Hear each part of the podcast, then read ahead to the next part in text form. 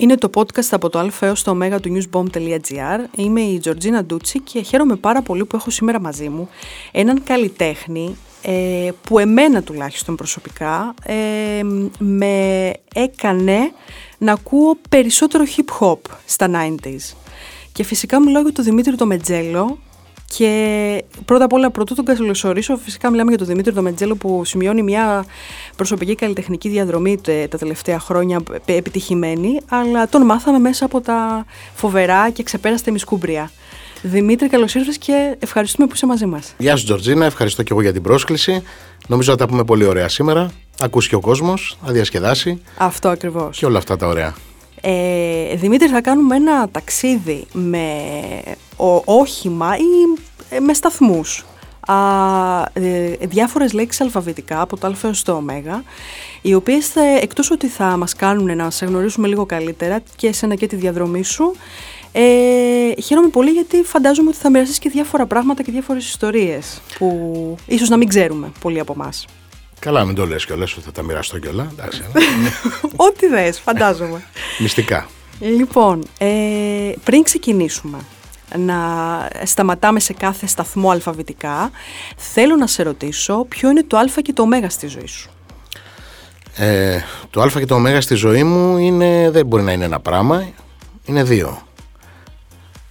Είναι η οικογένειά μου και η μουσική.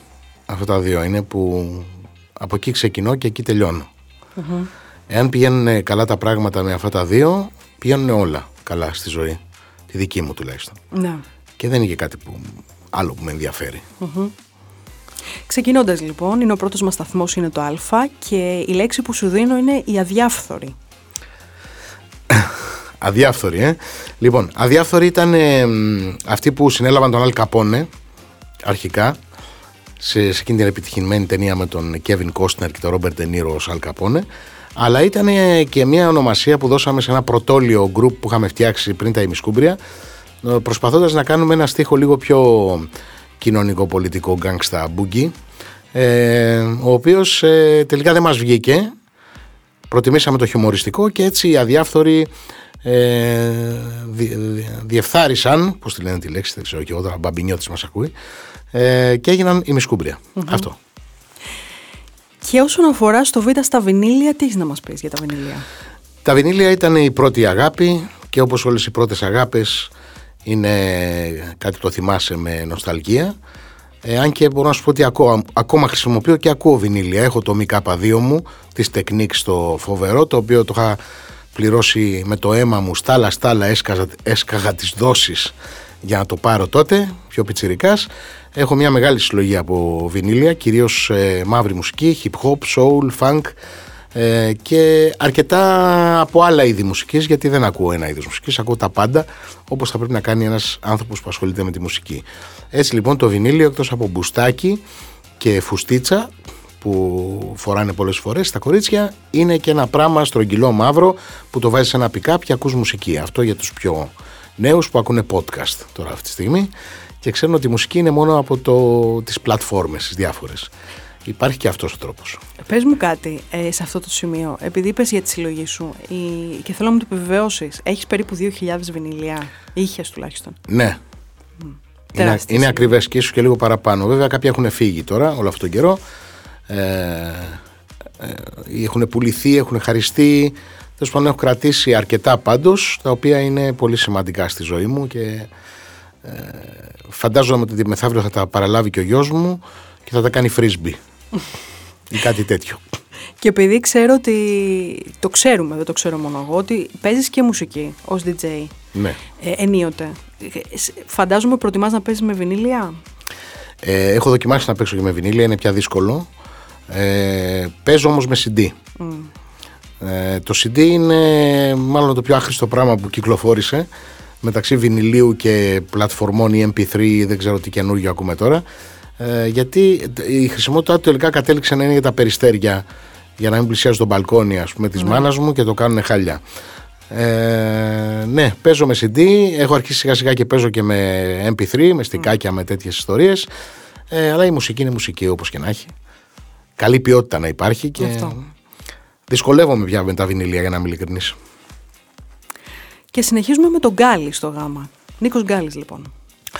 Ο Νίκος Γκάλης νομίζω ότι είναι ο μεγαλύτερος ε, παίκτης που έχει περάσει από αυτή τη χώρα και όχι μόνο. Μεγάλη μορφή. Ε, έτυχε να τον ρημάρουμε κάποια στιγμή σε ένα στίχο και από τότε έγινε κλασικός, κλασική ρήμα η Μισκουμπριακή. Ε, θυμάμαι να τον έχουμε γνωρίσει κάποια στιγμή στη Χαλκιδική ε, μέσω κοινών γνωστών. Ήρθε κοντά και μας λέει: Τι έγινε, ρε παιδιά, με την πάρτη μου, γιατί με αναφέρετε συνέχεια, ας πούμε, και του λέμε: Εντάξει, είσαι ο καλύτερος. Δεν, ε, ε, ναι. ε, εντάξει, ένας ε, σεμνός άνθρωπος, ας πούμε, και χαμηλών τόνων. Ε, και μεγάλος παίκτης. Έτσι, μας θυμίζει σε εμάς τους παλιότερους ε, σπουδαίες στιγμές του, του ελληνικού μπάσκετ. Ναι, βέβαια. Στο Δέλτα είναι ο Δημήτρης ο Μετζέλο, λοιπόν, αυτός ο άγνωστος, ή Δέλτα Μη.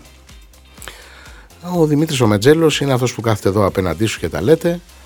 Ε, ένας τύπος, ξέρω εγώ τώρα, κοντά στο 1,70 είμαι, δεν είμαι και πάρα πολύ ψηλός. Ε, ωραίο παιδί, ε, με μουσι, ε, αγαπώ πολύ τη μουσική και τα κόμιξ και τα βιβλία και τις ταινίες και πιστεύω ότι είναι αυτά τα πράγματα που κάνουν τη ζωή ωραία. Αυτά τα τέσσερα πράγματα η μουσική, τα κόμιξ, οι ταινίες και τα βιβλία.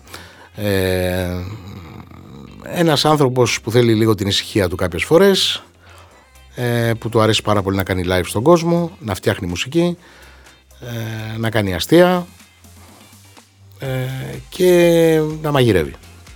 Όντως μαγειρεύεις; Μαγειρεύω, ναι. Μαγειρεύω και ε, δυστυχώς αυτή τη στιγμή ο γιος μου έχει αρχίσει και μαγειρεύει καλύτερα από μένα. Άμα. Με παρακολουθούσε όλο αυτόν τον καιρό και τώρα γίνεται κουτσόπουλος. Μετατρέπεται σε, σε κουτσόπουλο. Σπεσιαλιτέ και δική σου και του Κωνσταντίνου, του γιου. Mm, ο Κωνσταντίνος αυτή τη στιγμή πειραματίζεται σε γεύσεις περίεργε, τις οποίες για κάποιο λόγο είναι genius. Δηλαδή συνδυάζει κάποια υλικά που δεν φαντάζομαι. Λοιπόν, θα βάλουμε αυτό εδώ το τριφύλι, θα βάλουμε κάρι, θα ρίξουμε μέσα μία κάλτσα και μία μπανάνα. Και λες τώρα, μα είναι δυνατόν, και βγαίνει ένα πράγμα απίστευτο. Λες δεν είναι δυνατόν. Ε, αγαπημένο φαγητό. Ε, φτιάχνω καλό χοιρινό κατσαρόλας σε λεμονάτο με πατάτες. Πω, απίστευτο. Απίστευτο. Θα μας ανοίξει η όρεξη τώρα. και πάμε στα εφηβικά χρόνια λοιπόν τώρα. Εφηβικά χρόνια. Εφηβεία δεν γνώρισα γιατί στα 14 μου έχασα τον πατέρα μου. Ε, είχα μία αδερφούλα 11 χρονών. Ε, τη μητέρα μου που ήταν φρέσκια πρόσφατη χείρα. Οπότε η εφηβεία η δική μου ήταν αναγκαστικά να προσέχω τις δύο γυναίκες του σπιτιού. Αυτό που λένε γίνεσαι ο άντρας του σπιτιού και κάτι, εγώ κύρις του σπιτιού και όλα αυτά. Ε, δεν την έζησα λοιπόν την εφηβεία μου, δεν είχα την πολυτέλεια να κάνω μαγκές και εξυπνάδες ε, στους γονείς και να κάνω τον ε, ταραχοπίο και τον αλυτάρα. Τα κατάφερα όμως στα 27 μου, ε, όταν ε, στήσαμε τα ημισκούμπρια με τον Μηθριδάτη και τον Πρίτανη ε, και η εφηβεία μου κρατάει από τότε μέχρι σήμερα. 30 χρόνια εφηβεία. 30 χρόνια επιτυχίες. Αυτό. Ο πρώτος δίσκος ε, τότε στα, με τα ημισκούμπρια. Ακριβώς.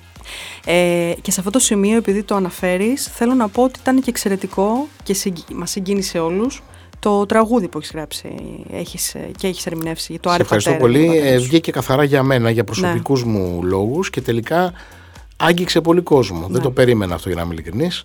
Ε, δεν το έβγαλα για να γίνει επιτυχία που λένε. Το έβγαλα για μένα, επειδή το, κάτι χρωστούσα.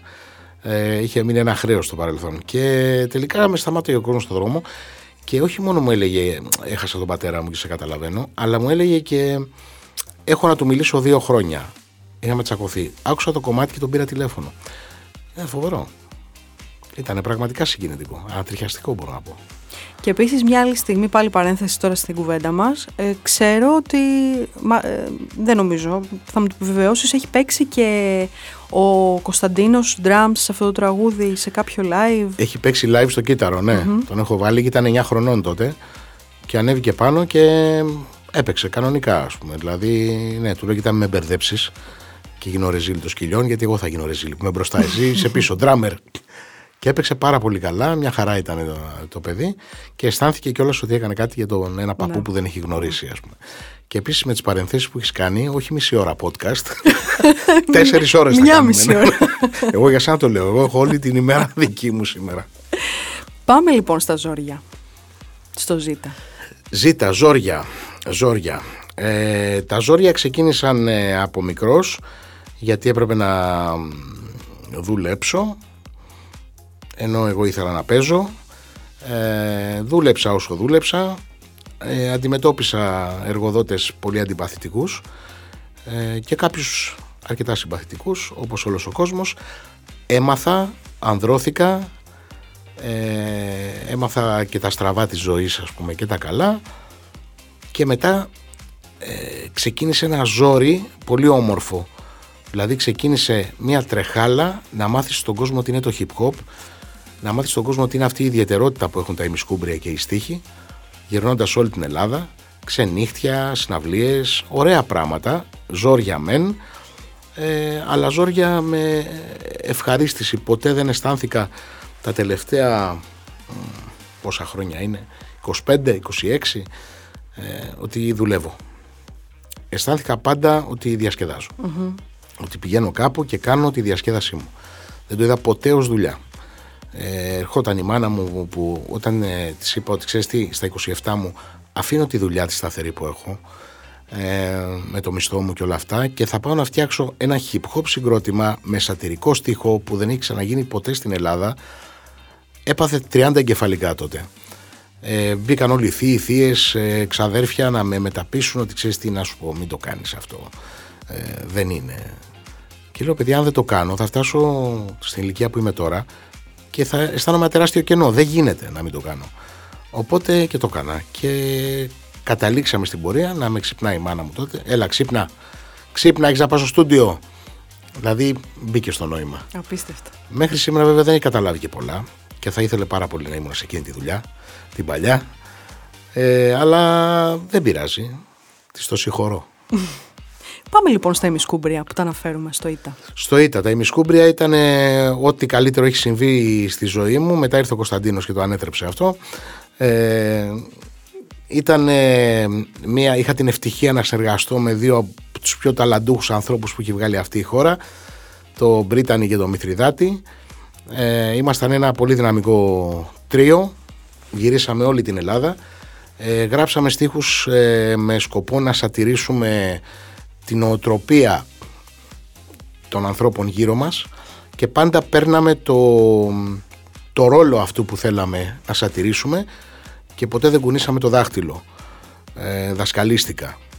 Και νομίζω ότι ο κόσμος κατάλαβε. Δηλαδή, ε, αφού τα πρώτα χρόνια γκρίνιαξαν κάποιοι και δικοί μας συνάδελφοι ράπερς ότι αυτό που κάνετε δεν είναι hip hop ε, ή κάποιοι από τη rock κοινότητα οι οποίοι βλέπανε να μπαίνει μια νέα μουσική ας πούμε να τους πάρει τα πρωτεία τώρα αυτό δεν ισχύει πλέον έτσι δηλαδή όλα, όλα τα πράγματα όλοι καταλαβαίνουν αλλά τότε υπήρχαν οι αρτηριοσκληρωτικοί πρωτοδισκάκιδες ε, παλαιοκομματικοί γι' αυτό αποφεύγω να κάνω κριτική και στους σημερινούς rappers Ναι. γιατί δεν θέλω να γίνω τέτοιος σαν και αυτούς εκεί που κάνα κριτική τότε σε εμάς. Στην πορεία όμως τα πράγματα ε, μπήκανε, μπήκε το νερό στα αυλάκια ο κόσμος άρχισε να καταλαβαίνει τι κάνουμε και φτάσαμε αυτή τη στιγμή οι 30 35 40 να είναι αυτοί που σου λένε τότε ήμουν 12 χρονών και σε άκουγα.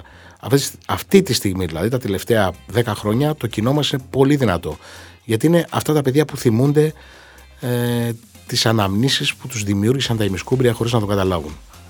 Και αυτό που θέλω να πω εγώ τουλάχιστον σαν ακροάτρια είναι ότι παραμένουν επίκαιρα τα τραγούδια. Ναι, γιατί δεν αλλάζει τίποτα Ναι. σε αυτή τη χώρα. Αυτό δεν είναι καλό, είναι αλλά- πολύ απλό. ναι. Και ακούγονται το ίδιο, με την ίδια έτσι, χαρά, ρε παιδί μου, προκαλούν τον ίδιο ενθουσιασμό, ότι διασκεδάζουν τον κόσμο. Αυτό είναι πολύ καλό. Ναι. Είναι πάρα πολύ ευχάριστο να τα ακούσει αυτό το πράγμα. Ε, αισθανόμαστε κι εμείς ότι κάναμε μια, μια καλή δουλειά τέλος πάντων. Μια ωραία δουλειά. Ε, και ακόμα παλεύουμε και εγώ και ο Μηθριδάτης βγάζει πράγματα ακόμα ε, ο καθένας τον τρόπο του ε, να φτιάχνουμε πραγματάκια να, να αρέσουν στον κόσμο. Και πάμε στις θυσίες στο ΘΥΤΑ. Θυσίες, ε. Οι θυσίες ξεκινάνε συνήθως μετά από ένα διατροφολόγο. Εκεί ξεκινάω τις θυσίες. Αυτοί οι διατροφολόγοι είναι πολύ κακοί άνθρωποι. Πας δηλαδή και τους πληρώνεις για να σε βασανίζουν. Και ας σου λένε θα φας ένα κομματάκι σοκολάτα στους δύο μήνες. Μα γίνεται αυτό το πράγμα. Ε, όχι, δεν γίνεται. Είναι ο, ο άνθρωπος φτιαγμένος έτσι. Αυτές λοιπόν είναι οι θυσίες που έγιναν, οι μεγάλες, οι διατροφολογικές θυσίες. Ε, από εκεί και πέρα, ναι, θυσίες δεν έγιναν πάρα πολλές. Και δεν έγιναν ε, θυσίες γιατί τουλάχιστον στον επαγγελματικό τομέα, στο μουσικό τομέα, πάντα έπαιζα με τους όρους που ήθελα εγώ. Και αν δεν ήταν έτσι τα πράγματα, απλά ευχαριστούσα πάρα πολύ και έφευγα. Και αυτό μου στέρισε βέβαια πολλά πράγματα που θα μπορούσα να είχα, αλλά τελικά μάλλον δεν με ενδιέφεραν αυτά τα πράγματα, γι' αυτό και δεν τα, τα έχω, ούτε θα ήθελα και ποτέ να τα είχα. Κοιμάμαι ε, στο μαξιλάρι μου έτσι και είναι μαλακό ακόμα. Παρόλο που είναι πολύ καιρό. Το έχω πολύ καιρό αυτό το μαξιλάρι. πρέπει να το πετάξω κάποια στιγμή. Κάποια στιγμή πρέπει. Κάποια στιγμή, ναι. Συνεπής λοιπόν και ως άνθρωπος και ως καλλιτέχνης. Ε, πάμε στο Γιώτα για μια ιστορία ίσως που μπορεί να υπάρχει πίσω από ένα τραγούδι. Ιστορία πίσω από ένα τραγούδι. Mm. Ε, το Ζεσούι Μποσί ας πούμε ήταν ένα κομμάτι που μας έκανε να γνωριστούμε με το Φίβο το Δελιβοριά. Ε, ήμασταν ε, θαυμαστές ο ένας με τον άλλον. Ο καθένας είχαμε τον πρώτο μας δίσκο τότε. Εμείς είχαμε το 30 χρόνια επιτυχίες. Ο Φίβος είχε το «Η ζωή μόνο έτσι είναι ωραία» και ε, γνωριστήκαμε και ήταν από τους ανθρώπους που, τους πρώτους που τόλμησε να μπει σε εισαγωγικά το βάζω το τόλμησε να μπει σε ένα άλλο συγκρότημα που δεν ξέρει τι είναι αυτό ακριβώς το πράγμα όπως και η Ελπίδα στον ίδιο το δίσκο ε, και να ραπάρει ο Φίβος τότε. Εμείς ε, αρπάξαμε την ευκαιρία που είχε κάνει ένα κομμάτι με το Θανάση το Βέγκο τον αείμνηστο στο δίσκο του, το «Το Πατόκανα» και του λέμε να σου πω αφού ψιλοραπάρεις έλα να ραπάρεις και για μας. Και έτσι βγήκε αυτό το κομμάτι και η γνωριμία με το Φίβο που κρατάει όλα αυτά τα χρόνια. Θυμάμαι λοιπόν γυρίζαμε το βίντεο κλιπ σε μια βίλα κάπου στα βόρεια προάστια, δεν θυμάμαι που κάποιος μας την είχε δανείσει δικιά μου δεν ήταν πάντως και έπρεπε να κάνω τη σκηνή με τον που πέφτει ο κομνηνός μέσα στη θάλασσα και βγάζει το κοχύλι. Το μεταξύ έξω ήταν και βόρεια προάστια, είχε και μείον 153 βαθμούς. Φόρεσα τη στολή του Δίτη που υποτίθεται ότι κρατάει κρύο. Τίποτα δεν κρατάει. Τίποτα. Και βούτυξα στην πισίνα που είχαν εκεί πέρα για να βγάλω ένα κοχύλι που είχαν στην πισίνα. Πρέπει να το γυρίσαμε 15 φορές αυτό το πράγμα. Και κάθε φορά να βγαίνω έξω και να είμαι παγωμένος. Και θέλαμε να φανεί ότι είναι πισίνα, γιατί ο άλλος βούταγε στη θάλασσα. Έτσι. Mm. Να βουτάγαμε στην πισίνα. Θα πρέπει να, και να φοράω τα, την περούκα για να είμαι κομνηνός. Ψεύτικο μουσι πάνω από το δικό μου, γιατί είχε πιο πολύ μουσι ο κομνηνός από μένα. Και δίτης και το τέτοιο και να είμαι και να ζω παιδιά να σας πω την επόμενη φορά θα γυρίσουμε ένα βίντεο κλιπ που θα λέγεται Κάθομαι στην πολυθρόνα και δεν κάνω τίποτα. και θα το γυρίσω, θα το λέω εγώ, σόλο θα είναι. Και θα το γυρίσουμε έτσι.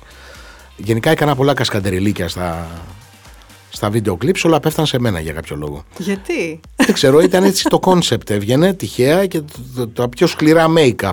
Τα πιο, ναι, ό,τι πιο παράξενο υπήρχε τα έκανα εγώ. Εντάξει, μια χαρά έχω να θυμάμαι τώρα. Πού που τα Και εμείς τα θυμόμαστε. θυμόμαστε το αποτέλεσμα δηλαδή. ναι, ο κύριος του σπιτιού, παραδείγματος χάρη, που έκανε ένα make-up. Ε, εντάξει. Καλή η κοπέλα, αλλά υποτίθεται ότι ήμουνα τότε όπως στην ηλικία που είμαι τώρα. Τίποτα. Ναι. Τίποτα. Παιδάκι φαινόμουν. Ε, στο, στο νωρίς με τον Λουκιανό, τον Κυλαϊδόνη που κάναμε, ε, είχαμε βεντουζάρει την κάμερα μπροστά στο αυτοκίνητο και αλάρμ μπροστά ένα αυτοκίνητο, αλάρμ πίσω άλλο αυτοκίνητο και πήγε ο παππούς να περάσει ανάμεσα από τα αυτοκίνητα με τα αλάρμ. Εγώ δεν έβλεπα τίποτα, άκουγα απλώς και μου λέγανε προχώρα ευθεία και παραλίγο να τον κοπανίσω τον παππού. Όχι ρε φίλε. Και γυρίζει και μου λέει κολόπεδο που πας και όλα αυτά και λέω χίλια συγγνώμη, έφυγε και λέω μετά στη make-up artist να σου πω, με είπε κολόπεδο. Υποτίθεται ότι πρέπει να είμαι πενιντάρη. Έχεις αποτύχει. Έχει αποτύχει, τέλος. Ναι, ναι, τέλος. Εκτός αν για τον παππού κολόπεδο είναι ο πενιντάρη, δεν ξέρεις. Ναι. Και πάμε λοιπόν στα κόμιξ. Ξέρω, τεράστια αγάπη έχεις. Ναι, στα κόμιξ είχα ξεκινήσει από πολύ μικρός με Marvel Comics and Καμπανάς Ελλάς λεγόταν τότε, οι πρώτες μεταφράσεις ο Σιδεράνθρωπος, ε, ο Λυκομάτης, ε, τέ, τέτοιες μεταφράσεις φοβερές, ο Ατρόμητος. Αυτά που σου λέω τώρα, με κοιτάς πραγματικά με ένα ύφος παραξενεμένο και έχεις δίκιο να με κοιτάς, γιατί ο Σιδεράνθρωπος είναι ο Iron Man, είναι εύκολο. Ο Λυκομάτης είναι ο Wolverine. Ναι. Ο Ατρόμητος ήταν ο Daredevil. Οπότε, ναι, είχαν τέτοιες μεταφράσεις στα ελληνικά, καταπληκτικές. Ε, Παρ' όλα αυτά ξεκίνησα Master of Kung Fu, Spider-Man, όλα αυτά τα πράγματα. Συν εβδομαδία κάθε Παρασκευή να παίρνω το Mickey Mouse, το αγόρι, την περιπέτεια, το Black και κρυφά να λέω ότι παίρνω τις, ε, την Πάτη και τη Μανίνα και την Κατερίνα για την αδερφή μου, αλλά την έπαιρνα για να διαβάζω τα κόμιξ εγώ. Αλλά να μην μου πούνε ότι διαβάζω και Μανίνα στο σχολείο που είχε εξώφυλλο εδώ στα μάτι Γαρδέλη, ας πούμε, βρεμένο. Ε, οπότε τα κόμιξ είναι ένα αναπόσπαστο κομμάτι του εαυτού μου. Τα κλασικά εικονογραφημένα και όλα αυτά. Πλέον έχω φτάσει στο σημείο να είμαι συλλέκτης, να μαζεύω κόμιξ, να έχω μια μεγάλη συλλογή. Ε, να έχω συνεργαστεί με το Θεσσαλονίκη Comic Convention με τα παιδιά που κάνουν φοβερή δουλειά επάνω και έχουν καλέσει μεγάλα ονόματα όπως τον ε, Frank Miller κάλεσαν πρόσφατα ε, και ακόμα μαζεύω, έχω αυτόγραφα από πολύ κόσμο και όπου βλέπω κόμιξ πηγαίνω. Και το πιο σημαντικό είναι ότι έχω και μια γυναίκα που είναι καλλιτέχνης, είναι ζωγράφος, ε, είναι στην καλών τεχνών αυτή τη στιγμή, γλύπτρια όλα ε, και δεν το βλέπει παράξενα. Δηλαδή ε, μια φορά μου είπε, άκουσα και μου είπε άμα πια με αυτά Μικη Μάου, έτσι, και γύρισα την κοίταξα με ένα ύφος και την πιάσαν τα γέλια γιατί μου έκανε αστείο. Αλλά φαντάζομαι ότι αν είχα κάποια άλλη γυναίκα θα μου το λέει κανονικά αυτό. Ε, ναι, σαπορτάρει και εκείνη, οπότε είμαστε μια χαρά. Συνεχίζουμε να διαβάζουμε κόμιξ. Ισχύει ότι η μητέρα σου πέταξε κάποια κόμιξ παλιά που είχες; Ναι, είχαμε ένα κάδο που βάζαμε τα άπλυτα και μου τον είχε χαρίσει γιατί πήρε ένα καινούριο και τον είχα γεμίσει κόμιξ. Ε, τα κομμάτια που είχα μέσα δεν το ξέρει εκείνη, αλλά επειδή είναι και μεγάλη πια στην ηλικία, δεν θέλω να την στεναχωρώ. Αλλά ένα σπίτι το παίρναμε τώρα. Είχα συλλεκτικά πράγματα. Ναι, πολύ, πολύ συλλεκτικά που δεν υπάρχουν πουθενά στην Ελλάδα αυτή τη στιγμή. Και προφανώς ε, κάποιος γλάρος ε, πάνω από κάποια σκουπιδοσακούλα τα τσιμπολόγησε. Πάμε τώρα στο Λουκιανό που αναφέραμε και πιο πριν, που ανέφερες πιο πριν. Λουκιανός και Λαϊδόνης.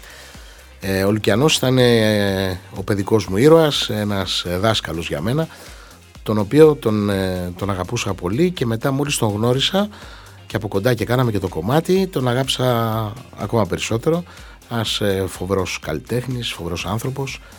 Ε, ήμουνα 12 χρονών όταν τον είχα πρωτοδεί στο, στην πατρίδα μου στο Ξυλόκαστρο στην Κορινθία ε, σε μια συναυλία σε ένα σχολείο με την Αφροδίτη Μάνου. Ε, είπε τα πάντα, ενθουσιάστηκα. Ε, είχα όλους τους δίσκους τους και κάποια στιγμή βρεθήκαμε και στην ίδια σκηνή μαζί, ας πούμε. Ήταν απίστευτο. Γιατί ο Λουκιανός το βλέπει πολύ φυσιολογικά. Εντάξει, μα, με ένα καινούριο καλλιτέχνη είμαι. Εγώ μέσα μου, ας πούμε, σπάγανε καρδιές, πνευμόνια, σηκώτια, νεφρά, δωδεκαδάκτυλοι, ό,τι άλλο υπάρχει. Δεν είμαι καλός στην, στην ανατομία. Στην ανατομία, ναι. Ε, και ναι, ο Λουκιανός για μένα ήταν ένα κεφάλαιο στη ζωή μου, συνέχισε να είναι ε, μέχρι το, το τέλος. Κάποια στιγμή βρεθήκαμε μαζί, έχω να το λέω αυτό. Ε, μου έπαιξε στο πιάνο ένα, το Media Luz, ένα δίσκο οργανικό που είχε φτιάξει. Και περάσαμε μια φοβερή βραδιά μαζί ε, με μουσική και με ιστορίες ατελείωτες του Λουκιανού ε, από τη Νέα Ορλεάνη που έχει πάει, που έχει παίξει εκεί με τους τζαζίστες και τους μπλουζίστες σε τάκια. Ε, πράγματα που θα να τα κάνω και εγώ δηλαδή. Ε, θα πάω στον Bronx, όχι στη Νέα Εγώ θα πάω στον Bronx με τους rappers να κάνουμε freestyle στον δρόμο. Ε, και έσπασε την, ε, την, την ιστορία όλη αυτή που ήμασταν. Ένα τηλέφωνο ε, πήρε ο Λουκιανός και λέει ναι έλα τι κάνεις καλά πως είσαι αυτό εκείνο το άλλο είμαι εδώ με τον Δημήτρη το Μετζέλο από τα ημισκούμπρια του λέει ο Λουκιανός στο τηλέφωνο. Ε, πες του, μου λέει ε, συγχαρητήρια γράφετε πολύ ωραία. Α, ποιος είναι λέω. Μου λέει είναι ο Μάνος Ελευθερίου. Τον είχε πάρει ο Μάνος Ελευθερίου και είπε ο Μάνος Ελευθερίου ότι γράφουμε πολύ ωραία. Ευγένεια, ευγενικός σε σχέση με το Μάνο Ελευθερίου. Ναι, να είναι καλά ο άνθρωπος, να, να είναι καλά, να, αείμνηστος κι αυτός. Θέλω να πω ότι έζησα πράγματα τα οποία στη ζωή μου δεν, δεν θα τα ζούσα ποτέ ανατριχιαστικά πράγματα. Τώρα να είσαι σε ένα σημείο που να είναι ο Λουκιανός και Λαϊδόνης να μιλάει στο τηλέφωνο με τον Μάνο Ελευθερίου και εσύ να κάθεσαι με ένα χαζό χαμόγελο σαν χαζός και να κοιτάς και λες: Πού είμαι, ρε παιδιά; Ε, αυτό. Φοβερό. Μεγάλη περικά. Κληρονομιά, μεγάλη, μεγάλη, μεγάλη κληρονομιά, πράγματι. Και πάμε λοιπόν στη metal μουσική και τη σχέση σου με τη metal. Η metal μουσική, ναι. Τη metal μουσική ξεκίνησα στο γυμνάσιο όταν ε, μετά από κάτι εκεί αυτά με τα λάδες, αλυταράδες και μαλλιάδες με καρφιά με τέτοια μου δώσανε τον ε, Iron Maiden το The Number of the Beast ε, και ενθουσιάστηκα τότε. Πήγα σπίτι στη μάρα μου της λέω βρήκα τη μουσική θα ακούω βλέπει το δίσκο με το διάολο απ' έξω με τα τριβόλια με τα δαιμόνια με τα αυτά λέει. Κατάλαβα. Έχασε το παιδί τον πατέρα του και πήρε τον κακό το δρόμο και την άστατη ζωή.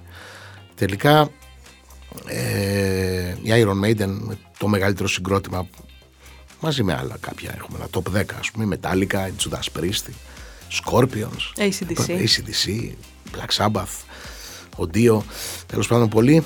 Είναι όλοι αυτοί που, που διαμόρφωσαν την εφηβεία μου τη μουσική στην εφηβεία μου για να καταλήξω στο Λύκειο πλέον στο hip hop.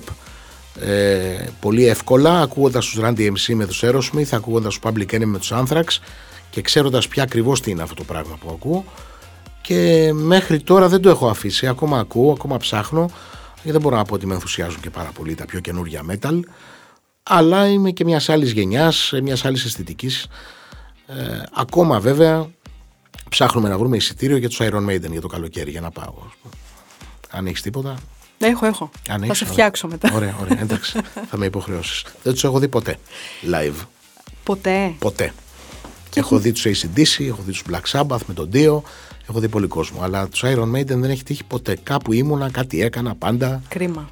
Ναι, είμαι σίγουρος. Κρίμα και δεν θα μιλήσω για παλιότερα, θα μιλήσω πρόσφατα που ήρθαν στη Μαλακάσα.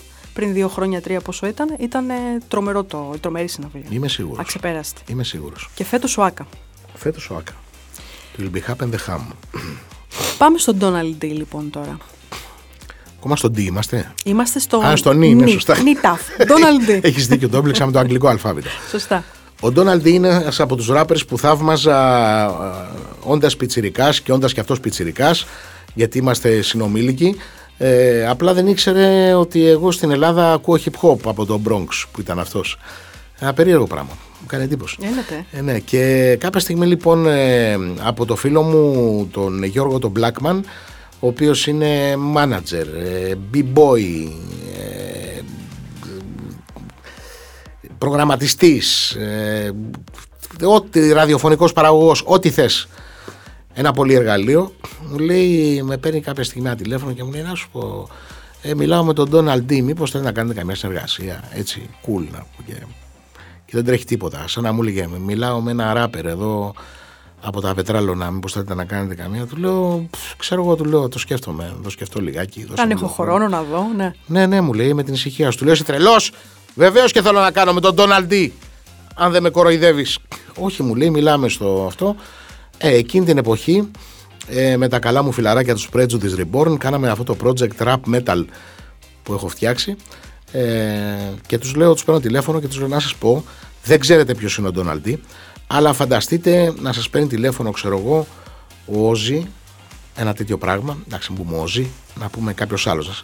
Ο, ο Byford από τους Saxon να σας παίρνει τηλέφωνο και να σας λέει να κάνουμε ένα κομμάτι μαζί. Αυτός είναι ο Donald για το hip hop. OK, okay, OK, okay. κάτσε να φτιάξαν τα παιδιά το Scream Your Lungs Out και με, τον, ε, με τη βοήθεια του Blackman τον φέραμε στην Ελλάδα, κάναμε και μια εμφάνιση μαζί στην αρχιτεκτονική και ε, ένας εξαιρετικός άνθρωπος, φοβερός τύπος.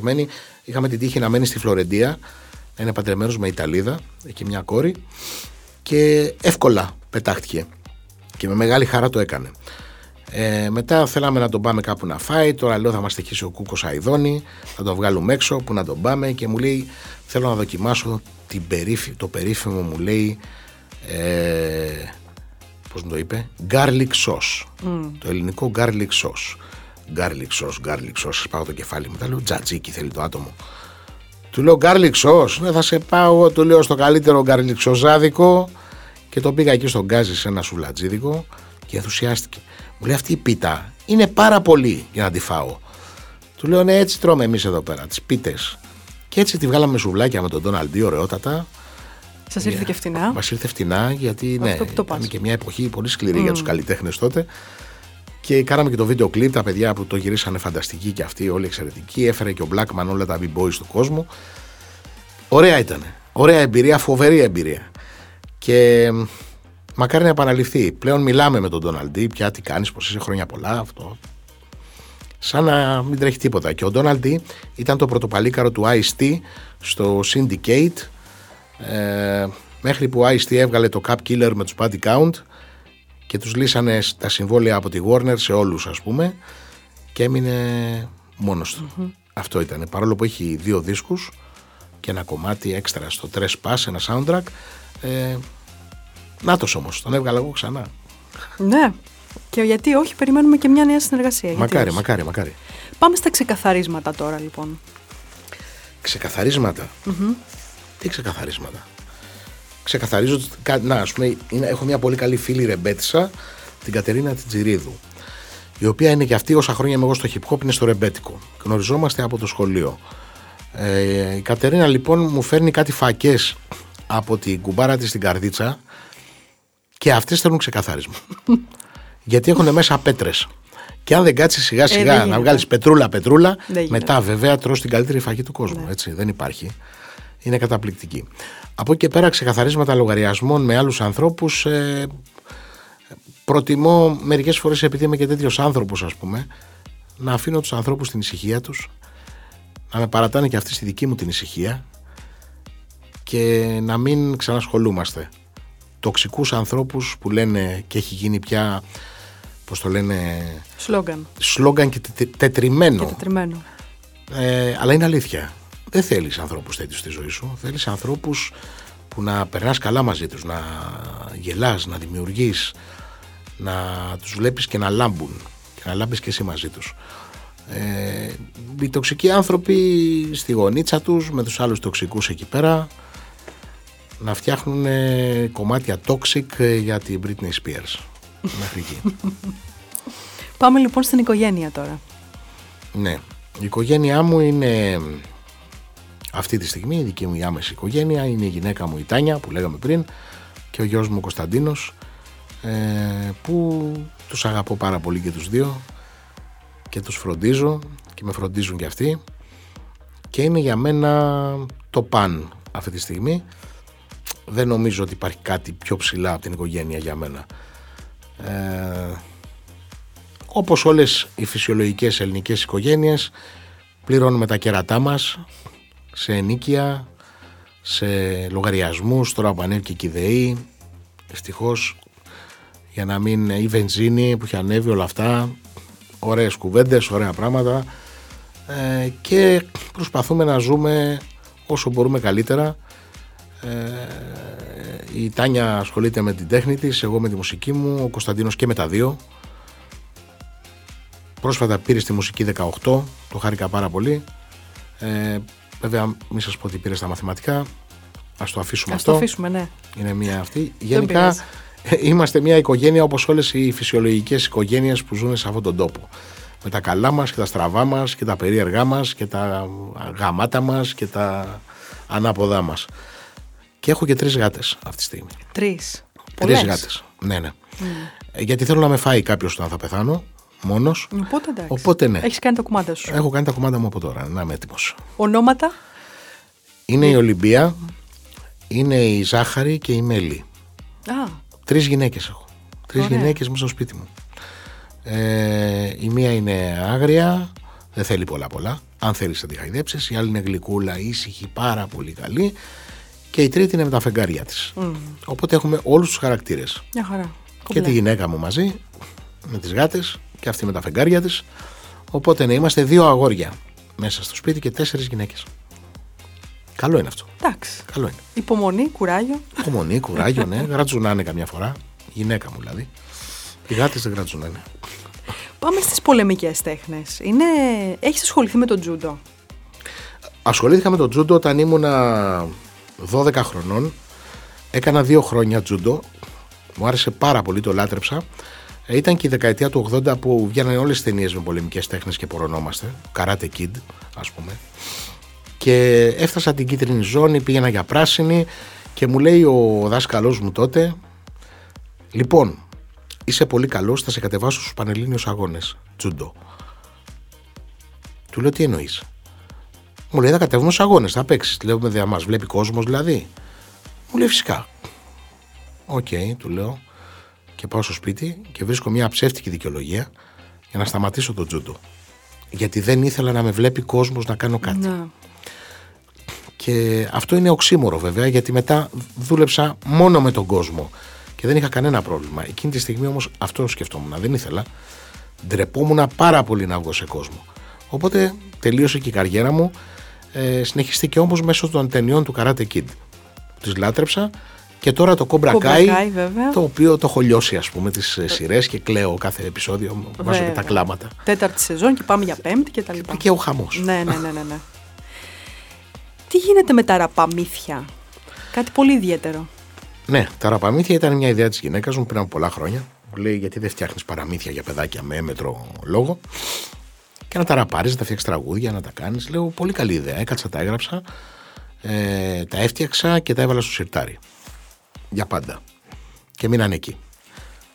Έφτασε όμως η στιγμή και βρήκα τους συνεργάτες που έπρεπε. Βρήκα το Λευτέρη το Σαμψόν, ο οποίος είναι παλιός ράπερ, στουντιάρχης, μουσικός, ε, πολύ καλός μουσικός, τραγουδιστής, εκφωνητής, ε, πολλά. Ένα ταλαντούχο άτομο.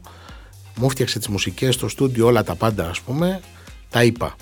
Βρήκαμε τις εκδόσεις Αβάλα που είναι φοβερά παιδιά κι αυτοί και τα συμβόλαιά τους σε σχέση με των δισκογραφικών εταιριών είναι «Γεια σας, θα βγάλουμε ένα παραμύθι, θα πάρετε αυτά, θα πάρουμε αυτά. Εντάξει, υπογράψτε. Αυτό αρνάκια είναι η εκδοτική οίκη. Λοιπόν, ε, πέρα της πλάκας, φοβερά παιδιά στο Σαβάλα ε, και βγάλαμε μέχρι στιγμής έχουμε βγάλει τρία. Και πάμε με ρυθμούς χελώνας και με τους ρυθμούς που μας επιβάλλει η πανδημία και τα ναι. άνοιξε κλείσε και συνεχίζουμε. Έχουμε φτιάξει το Τζίτσικα και το Μέρμιγκα, ε, τα τρία γουρουνάκια και την καινούργια φορεσιά του Βασιλιά. Κλασικά παραμύθια τα οποία τα έχω πειράξει στιγουργικά και ουσιαστικά τα έχω φέρει και λίγο στα πιο σύγχρονα, κάνω και λίγο πλάκα. Έχουν τις αλλαγές τους μέσα. Ε, τώρα παλεύουμε να φτιάξουμε την κοκκινοσκουφίτσα, τη χιονάτη, τέτοια ωραία, πράγματα. Ωραία, ωραία, πολύ ωραία. Έχει την πλάκα του γιατί οι γονείς που ακούνε η μισκούμπρια θα πάνε εκεί, τάκ, και θα πούνε: Άκου το δικό μου εδώ που άκουγα κάποτε και πες μου την άποψή σου. Ε, θα πει το ένα παιδάκι, κοίταξε, δεν είναι τραπ. Δεν μπορώ να τα ακούσω. Θα πει το άλλο παιδάκι, Α, ωραίο είναι, δεν είναι κακό. Πιάνουμε τα παιδάκια που λένε δεν είναι κακό. Είναι, ε, όχι, μου αρέσει ο τρόπο που σκέφτεσαι. Είναι, έχει μια λογική. Ε, στο Σίγμα έχω βάλει τη σάτυρα και την έχω βάλει γιατί η στίχη σας. Είναι σατυρική. Ήταν σατυρική, είναι και είναι. Ε, η σάτυρα νομίζω ότι. Να μην άρχισα από τα τετριμένα τώρα που λένε τον Αριστοφάνη και όλα αυτά που ξεκίνησε από την Ελλάδα και αυτό και βαριέμαι. Πράγματι βέβαια ο Αριστοφάνης ήταν τρομερός, δεν το συζητώ, από τα που λένε οι άλλοι λόγο. Ε, η σάτυρα ήταν ένα κομμάτι που το είχα πάντα μέσα μου από τι να πω τώρα πόσα από τον Λουί Ντεφινές από τον ε, από τους Monty Python από τον ε, Peter Sellers από τον Βουτσά από τον Αυλονίτη, τον Λογοθετίδη, τον Σταυρίδη ε, όλοι, όλοι αυτοί με εγωίτευαν πάντα ε, και τελικά κατέληξα στη δεκαετία του 80 που είχε το Μπουλά το Γιοκαρίνη, το Ζουγανέλη, το Τζιμάκο τον Πανούση, το Λουκιανό, το Μιλιόκα. Ένα τόνο ανθρώπους ας πούμε οι οποίοι έκαναν σατυρικά κομμάτια. Οπότε δεν γινόταν να γίνει κάτι άλλο. Ε, να πάω κι εγώ κάπου αλλού. Αφού ακολουθούσα όλους αυτούς και με ενθουσίαζαν όλοι αυτοί και τα thriller ή θα έβγαζα horror τραγούδια πράγμα που θέλει την τέχνη του γι' αυτό δεν την είχα ή θα έβγαζα τραγούδια με σάτυρα οπότε ναι καταλήξαμε στη σάτυρα γιατί είχαμε όλοι τέτοιες επιρροές και οι τρεις από τα ημισκούμπρια.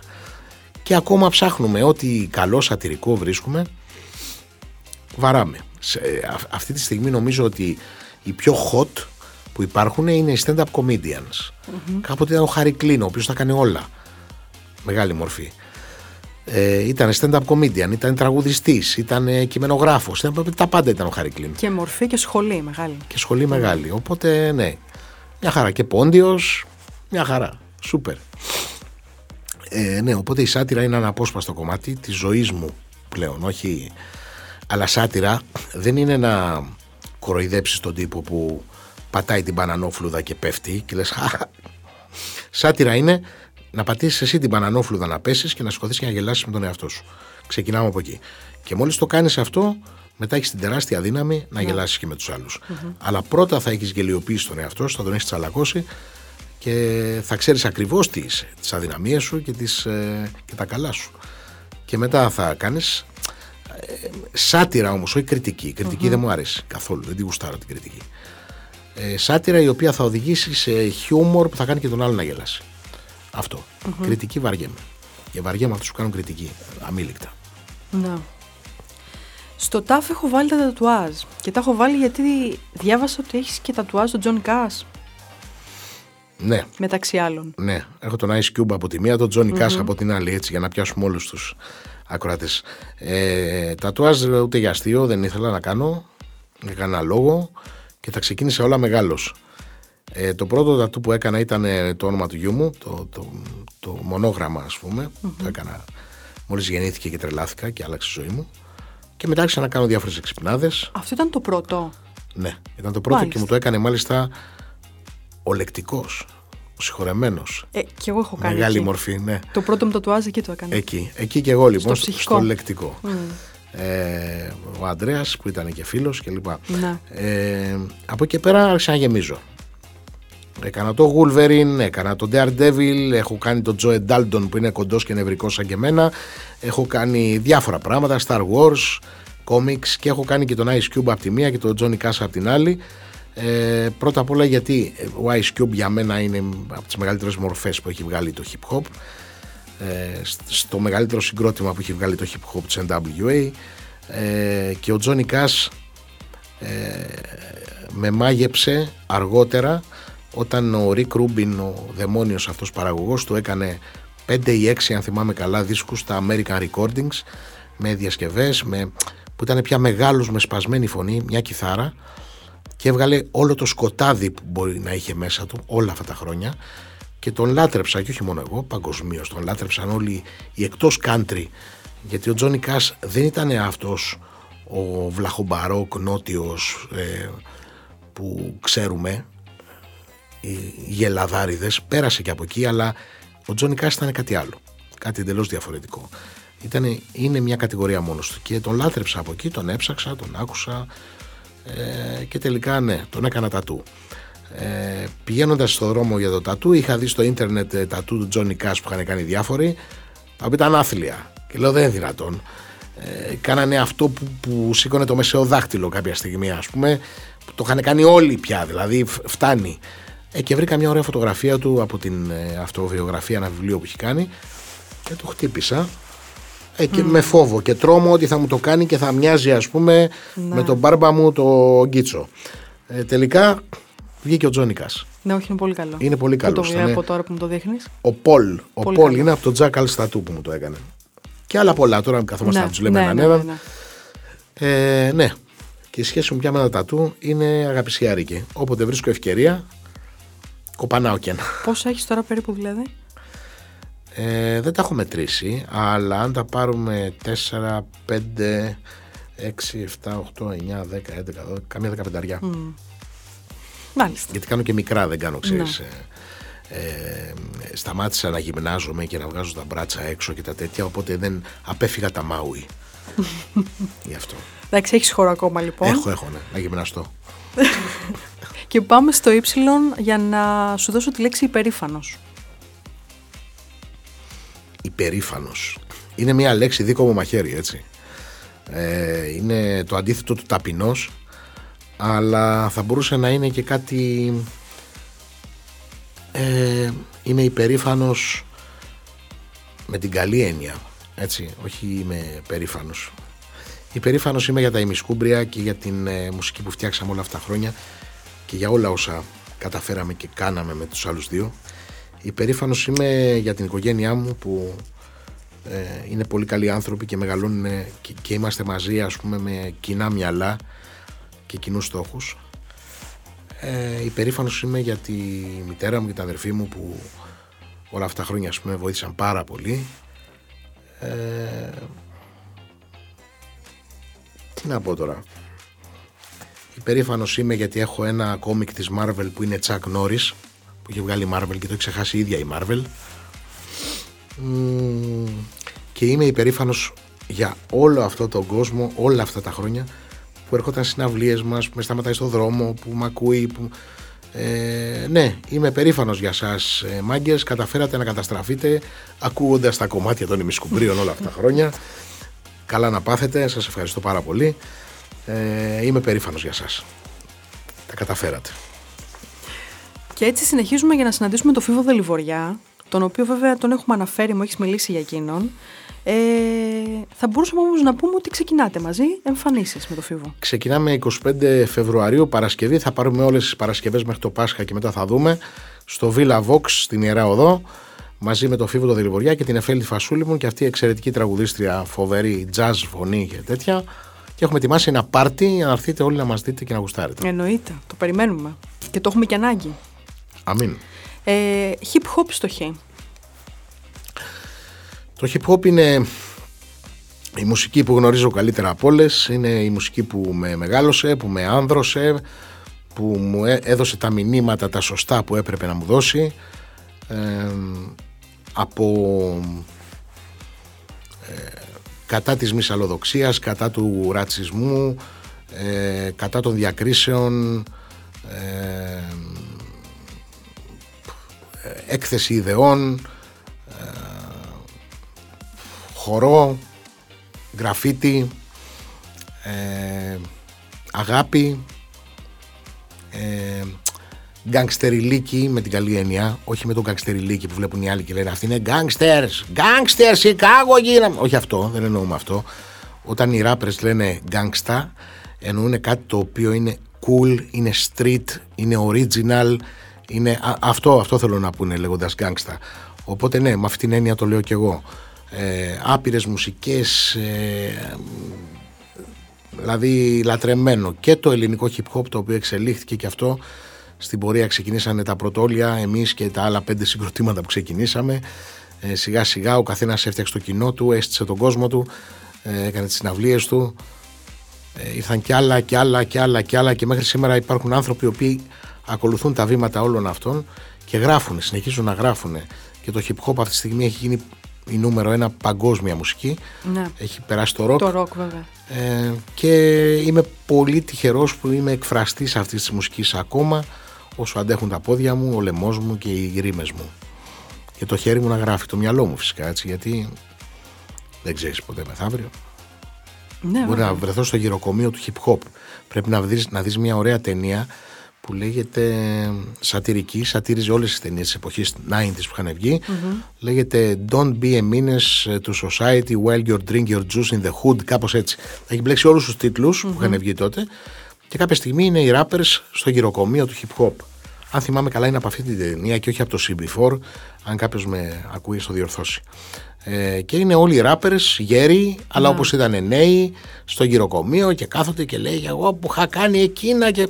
Εντάξει, όταν θα βρεθούμε εκεί κάποια στιγμή, στο γυροκομείο του hip hop, ελπίζω να ρίχνω ιδέες να, ε, να ναι, το φτιάξει κάποιος. Ναι, νομίζω ότι εκεί θα έχει σταματήσει και το hip hop. Και πλησιάζοντας το τέλος, αυτά τα δύο πόσο δύσκολα γράμματα είναι το ψ και το ω, να βρεις μια λέξη, να πεις το φιλοξενούμενο. Ναι. Στο ψι λοιπόν θα σου δώσω τη λέξη ψυχαναγκασμή, ψυχαναγκασμός. Ψυχαναγκασμός είναι αυτό που θες να περπατάς στα πλακάκια του πεζοδρομίου και να μην πατήσεις γραμμές. Αυτό το πράγμα. Ναι, είμαι τέτοιος. Ε, είμαι παρθένος στο ζώδιο. Δεν πιστεύω στα ζώδια, απλά το λέω γιατί λένε έτσι ότι οι παρθένοι είναι τέτοια πράγματα, τέτοια άτομα. Ε, θέλω τα πράγματα ακριβώς όπως τα έχω αφήσει. Δηλαδή, ε, ναι μεν μου αρέσει η τάξη, η τακτοποίηση, όλα αυτά τα πράγματα γουστάρω, αλλά εάν θεωρώ ότι η κάλτσα μου πρέπει να είναι μέσα στο βάζο που βάζουμε τα λουλούδια, εκεί θέλω να τη βρω. Αλλιώς εκνευρίζομαι. Ναι. Αυτός είναι ο ψυχαναγκασμός. Και ναι, έχω τέτοια. Το πέτυχα λοιπόν. Το πέτυχες, ναι, το πέτυχες. Μπράβο μου. και πάμε στο τέλος λοιπόν. Ο τελευταίος μας σταθμός, στο τέλος αυτού του ταξιδιού, στο Ωμέγα που είναι η οριμότητα. Φτάσαμε στο Ωμέγα, ε. Οριμότητα. Mm. Οριμότητα θυμίζει γκρίζους κροτάφους, μουστάκι, πίπα, ε, ένα φουλάρι έτσι μεταξωτό, ένα ποτήρι κονιάκ δίπλα σε ένα τζάκι. Ε, δεν, δεν θέλω. Δεν θα πάρω. Δεν είναι για μας. Δεν είναι για μας. Δεν όχι. μας ταιριάζει. Όχι, όχι, όχι. Νομίζω ότι η ανοριμότητα είναι κάτι πολύ ωραίο και... μ, ε. Αυτό νομίζω είναι ένα καλό τελείωμα. Το καλύτερο κλείσιμο, το καλύτερο φινάλι είναι αυτό. Δημήτρη, σε ευχαριστώ πάρα πολύ. Τζορτζίνα, σε ευχαριστώ και εγώ πολύ. Ελπίζω να μην σε σου πήρα τα αυτιά. Καθόλου Την και- παρλαπίπα μου. Καθόλου. Είμαι ράπερ, οι ράπερς μιλάνε πολύ. Το ξέρω. το ήμουν προετοιμασμένη. Περιμένουμε να σας δούμε live με το φίβο. Χαρά μου. Ευχαριστούμε. Να είστε καλά, για χαρά.